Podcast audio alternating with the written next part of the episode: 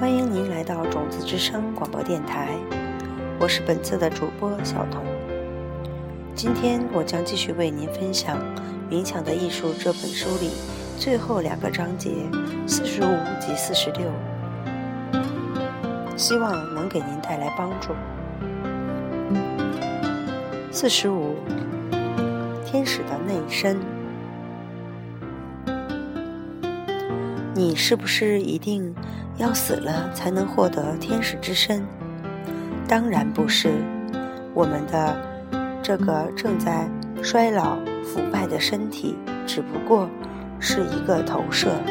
这个投射可以在一瞬间就转变成全新的身体。这个新的身体是物质的吗？是的，它是由一种非常细微的物质做成的。这个物质比光还要细精细。我们的身体里其实已经有这些同样的细微物质了，它们深深流动于我们物质身体的内部。这些物质是将成为天使吃身的原始材料。身体里面有内在的脉络，它们像神经一样。伸展到我们内部的每个角落，它们是由与光类似的东西做成的，携带着我们的内在风息。内在风息在藏文里叫 long，在汉语里叫气，在梵文里叫 prana。你也许听到过这些名称。其承在风息上的是我们的念头，它们是每一个意识活动对应的身体活动。现在我们的念头是错误的，因为我们的风息流动在错误的脉络里，或者是不是因为我们的念头是错误的，所以我们的风息才流动在错误的脉络里？这个问题其实。又只是同一个硬币的两面。如果你把风息引入中间的那条脉络，那么你就会直接见到空性；如果你能让风息停留在这条脉络里，那么你就永远不会死亡。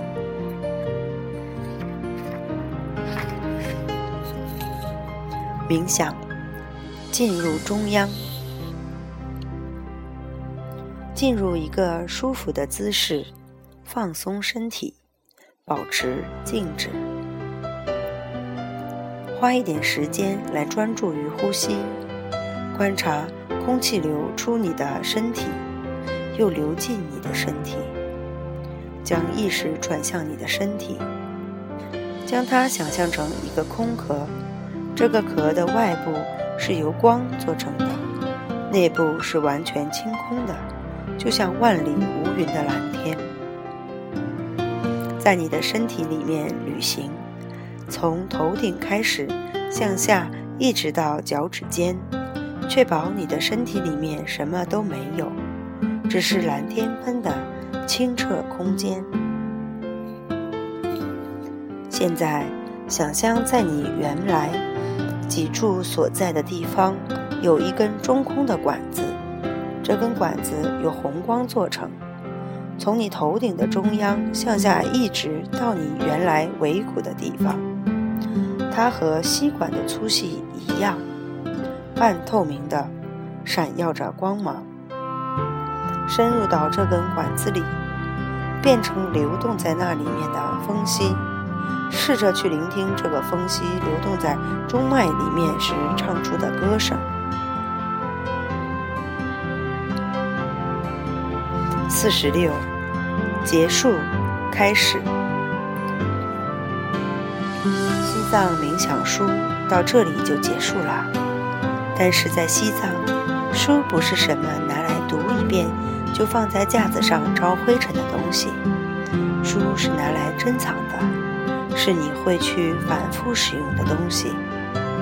所以，现在就去坐下来，坐下来冥想。在你的旅途中，带上这本书，让书中的知识成为你终生的朋友，用它来改变世界，用它来改变你自己。我们俩早晚会见面的，我盼望着看到那一天的你是什么样子的。回向，唯愿性空缘起之真理，即悟清净心愿之威力，利益读法众生得入定，从而通达领悟性空理。此理消除一切。谬误见，众生皆获得至完美体。